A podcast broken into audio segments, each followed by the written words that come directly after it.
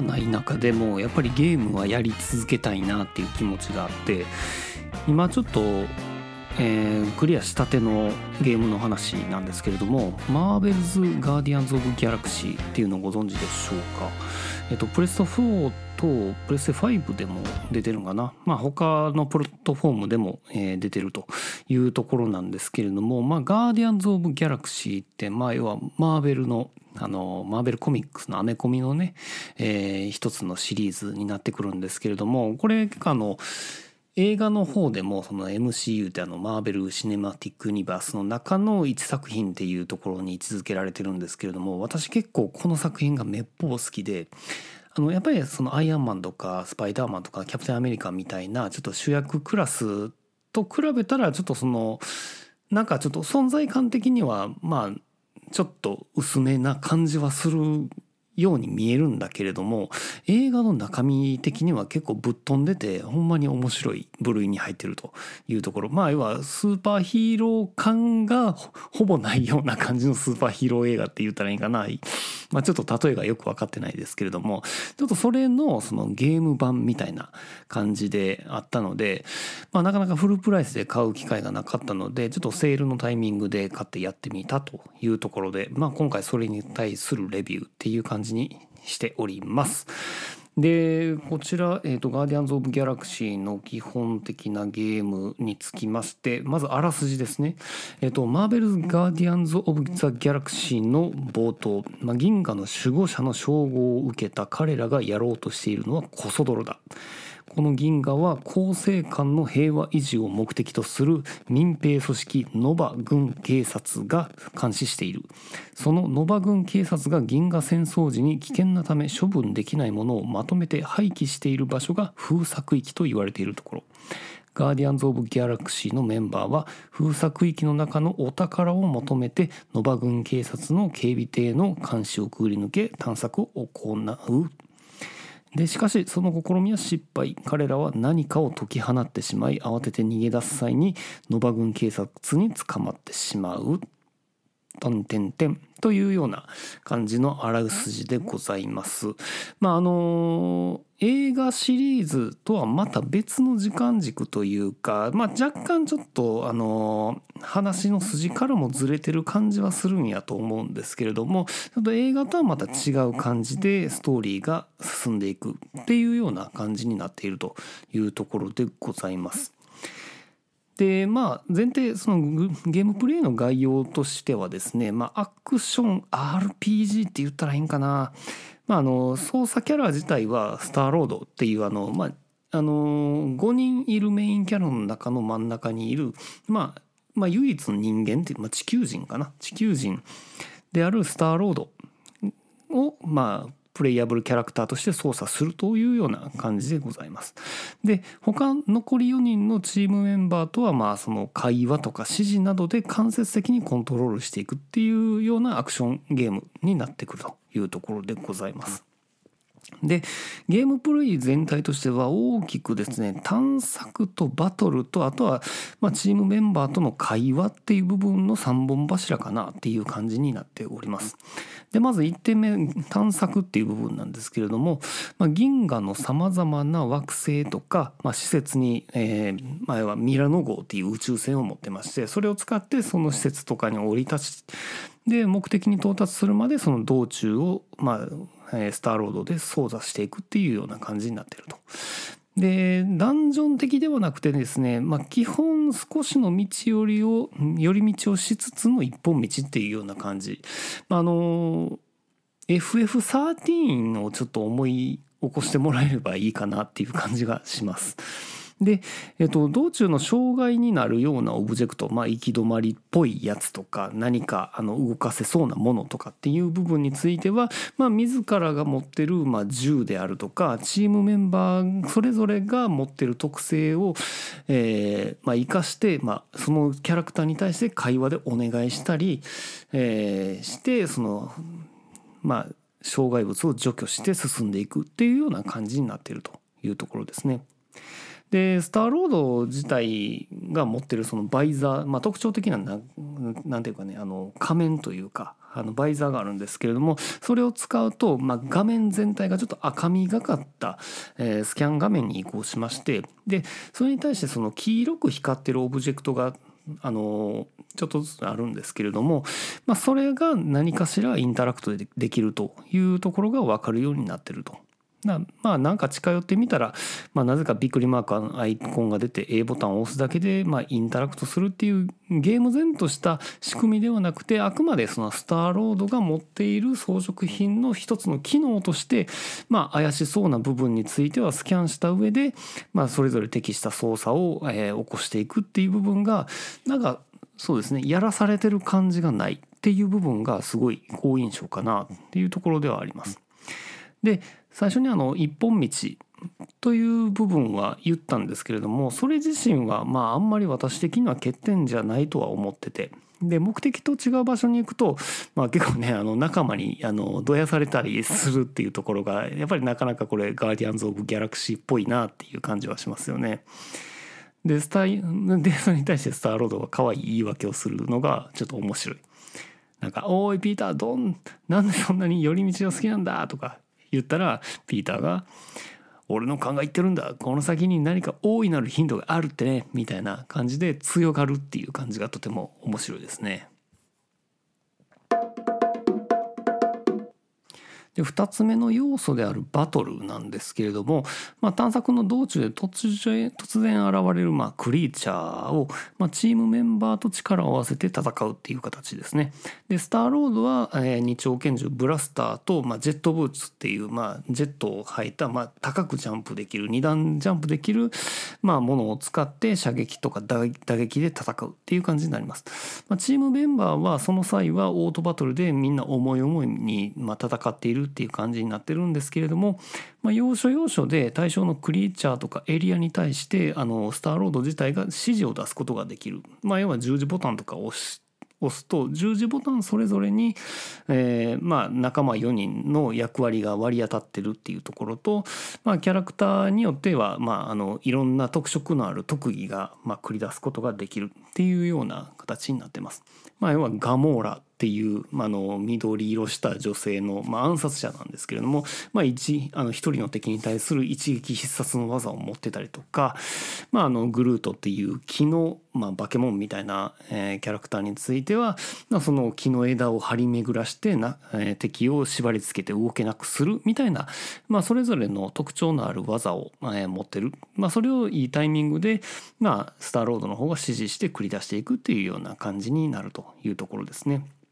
まあ、例えばグルートの木の枝で複数のクリーチャーを動けなくした際に、その隙にロケットっていう、えーまあ、アライグマみたいな、えー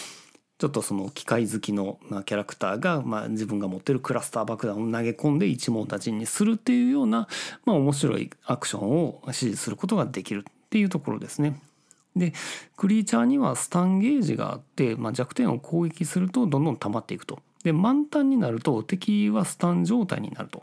いうところで、そのスタン状態の敵に近づいて、まあ、三角ボタンとバツボタンを同時押す押しをすると、まあ、スペシャルコンボ発動っていうことで、まあ、各々のキャラクターがいい感じであの殴ったり蹴ったりっていうコンボをまあ加えることができるっていうところで、すごいあのドラマティックなバトルが展開されるっていうところですね。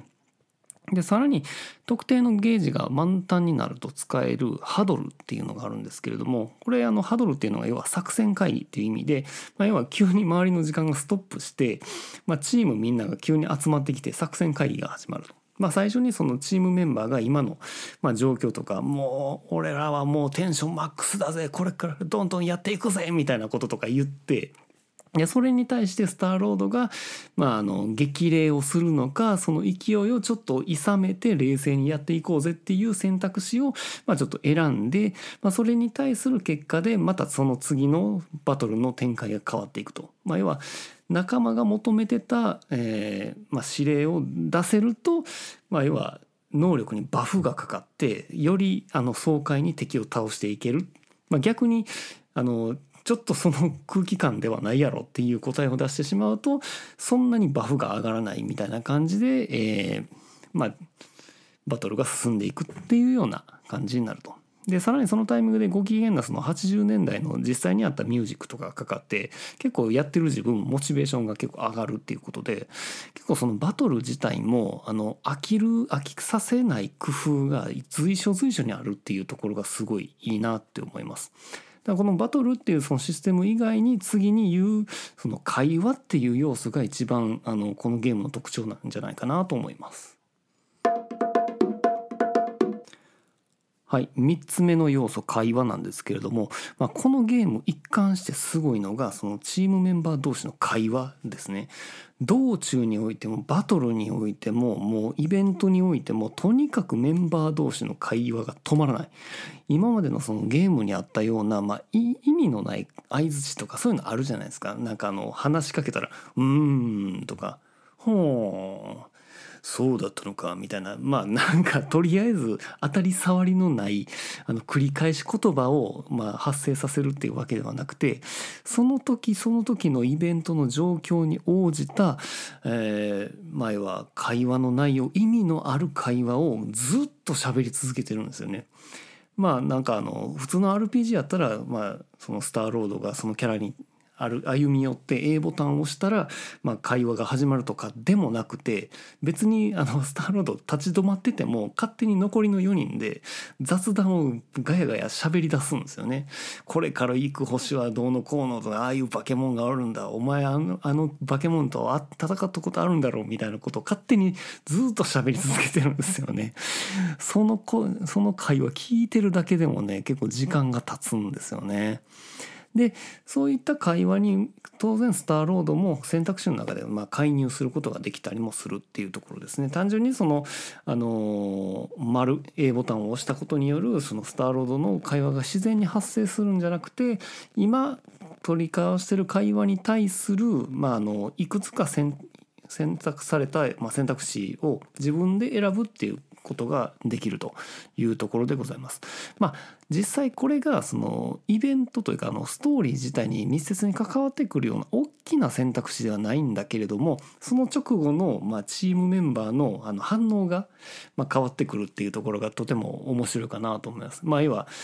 結構深刻な話をしてる中でちょっとちょけた返事をしたら、お前そういう空気の空気読めねえこと言ってんじゃねえよとかってロケットがあの切れてきたりとかまあそういったようなところで、まあ要は仲間同士でまあガモーラとロケットが対立してたりとかしたら、要はどっちの肩を持つ発言をするのかで、まあ、お互いの、まあのまあ、好感度はあんまり関係ないとは思うんだけれども、まあ、その反応がやっぱり変わってくるっていうところがすごい面白いなと思います。でやっぱやっぱりびっくりしたのがそのバトルですね。バトルにおいてもこの会話のコンセプトは全然変わらなくて、まあ、それこそそのねあのー普通のアクションゲームとかやったら、一昔前のアクションゲームやったら、まあ、攻撃の時なんかとりあえずなんか「はっ」とか「はっ」「ふっ」とか「おら」とかいうような掛け声でひとまず場を和ますぐらいの、お茶を濁すぐらいの感じで済ますところが、あのこのゲームはその今出てきた敵に対する特徴に合わせた感じの会話を言うてくるっていうところがやっぱり面白いなと。まあ要はちょっとスライム的な敵が出てきたとしたら、あのガモーラがそのドロドロのスライムディナーのスープに出してやろうかみたいな、そういうあの言葉を発してくれたり、全く新しい感覚でそういうゲームの体験することができましたね。はい。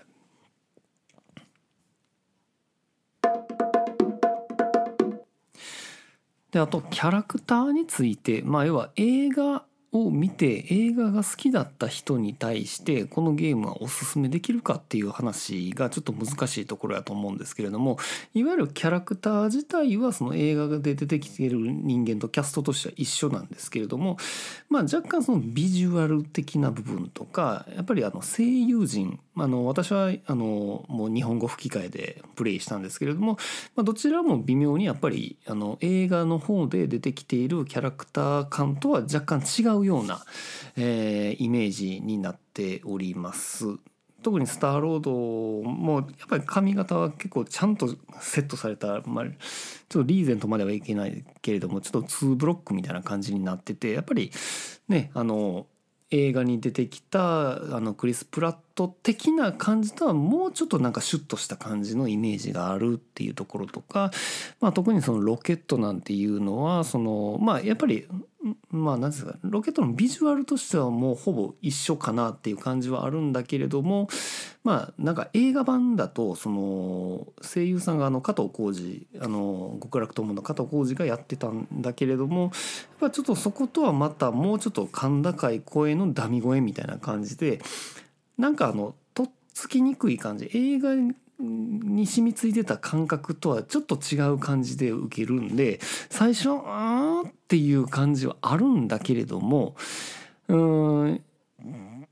ただちょっとこの辺はもうゲーム版をやるにつれて、あそっちのロケットもなかなかいいじゃんみたいな感じで、あの好意、まあ、好意的に受け止めることは私はできたなっていうところでございます。ただちょっとあのドラッグ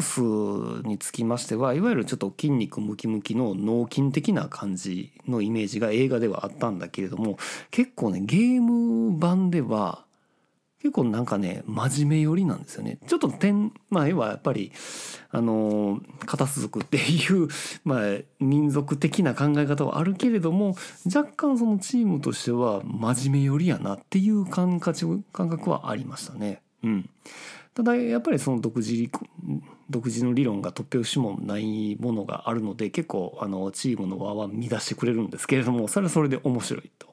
いうところでございますね。うんといったような感じで、まあ、あの映画の中で、まあ、そのメイン主要キャラ以外にも出てくるあの映画に出てきたおなじみのキャラみたいなのも出てくるんですけども、やっぱりそっちも、まあ、結構あの印象は結構かなり違うものになったなっていうところは結構あるかなと思います。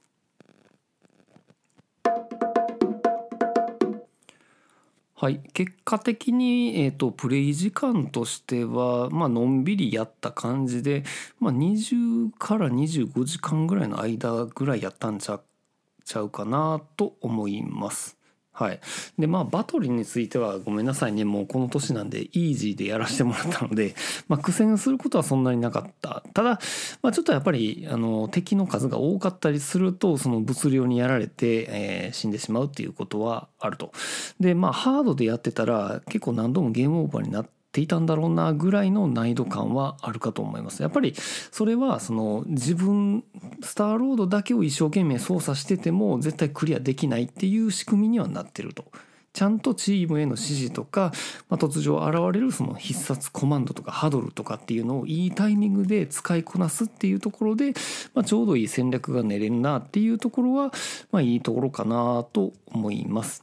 ただ結構ねその辺ひとりのプレイをしつつ他よにんの指示をするっていうところ、あとはハドルとかっていうのも気にかけなあかん。結構ねコントローラーのボタンほぼ全て使うんで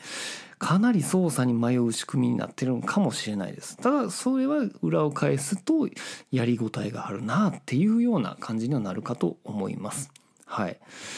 でまあ、あのボリューム的に言うとその先言った通りにじゅうからにじゅうごじかんの間で終わったっていうところなんで、やっぱりちょっと私ぐらいの時間のなさの人間からするとちょうどいいなと思いました。あんまりやり込み要素あってもねそれをやり尽くす時間っていうのがないので、まあ、これでちょうどいいのかなっていう感じになります。まあ、ここのゲームでいうところのやり込み要素っていうのは特段なんていうんですかね、あのステータスアップにつながるものっていうのは別にやり込む必要はなくて、まあ、言ってみたらその寄り道した先にあるのはいわゆるコスチュームとかなんですよね。だからその思い入れのある要はあの映画版のコスチュームだったりっていうようなものが、まあ、寄り道することで手に入るっていうところの、まあ、あの達成感っていう部分のみ感じられるっていうところ、まあ私的にはそういうのでちょうどいいなっていう気はしました。はい、で、まあ、要はストーリーですね、まあ、ストーリーは完全新規っていうところなのでその新しい体験としてはまあ楽しめました。はい、ただまあ若干ちょっと私の場合はその映画版のストーリーをちょっとかすこするぐらいのことをしてくれてもよかったかなっていう希望がありましたね。まあ、やっぱりあのあくまでゲームなんでちょっとゲーム的にきっちりそのチームメンバー一人一人とあのまんべんなく接するっていう、まあ、強引なストーリー展開っていうのも、まあ、あるにはあったっていうところではありますね。まあ、それでもまあチームメンバーとの会話はずっと楽しかったし、ストーリーが進むにつれて、まあ、要はチームの結束が固まっていく流れっていうのはやっぱり楽しいなっていうところですね。やっぱりちょっと前半になってる前半だと、まあ、チーム同士の絆っていうのはあんまり取れて牽制が取れてなくて、まあ、なんか指示してもいやいやややるみたいな感じやったりしてたんだけれども、後半になると逆にそうなんですよ。あのー、ちょっとネタバレになるかもしれないんですけど、ああ、そうやな、ネタバレになるかもしれないんですけど、あのー、要は指示せずにオブジェクトを破壊してくれた時がちょっとキュンとしましたね。うん。だそういうね、あのやっぱり積み重ねた結果のその流れっていうのがあのー、終盤になると嬉しいなっていう感じがありました。まあ、まあ何しろね、あの映画版のガーディアンズ・オブ・ギャラクシーを見て、まあ、感動した、まあ、好きだったっていう人はやってみるに越したことはないと思います。失望することは一切ないと思います。ゲーム性もすごくいいと思いますし、うん、とても面白かった一作品でございました。でまたあの登場するキャラクター的に言うとですね、もしかしたらなんですけど、まあ、あの予定されているガーディアンズ・オブ・ギャラクシースリーの方に絡む何かがあるんじゃないかなっていうのがちょっとあると思うので、その上映までにいっかいはちょっとクリアしてみてもらってもいいんじゃないかなっていうのがあります。はい、といったところでガーディアンズ・オブ・ギャラクシーのゲームプレイレビューでございました。ありがとうございました。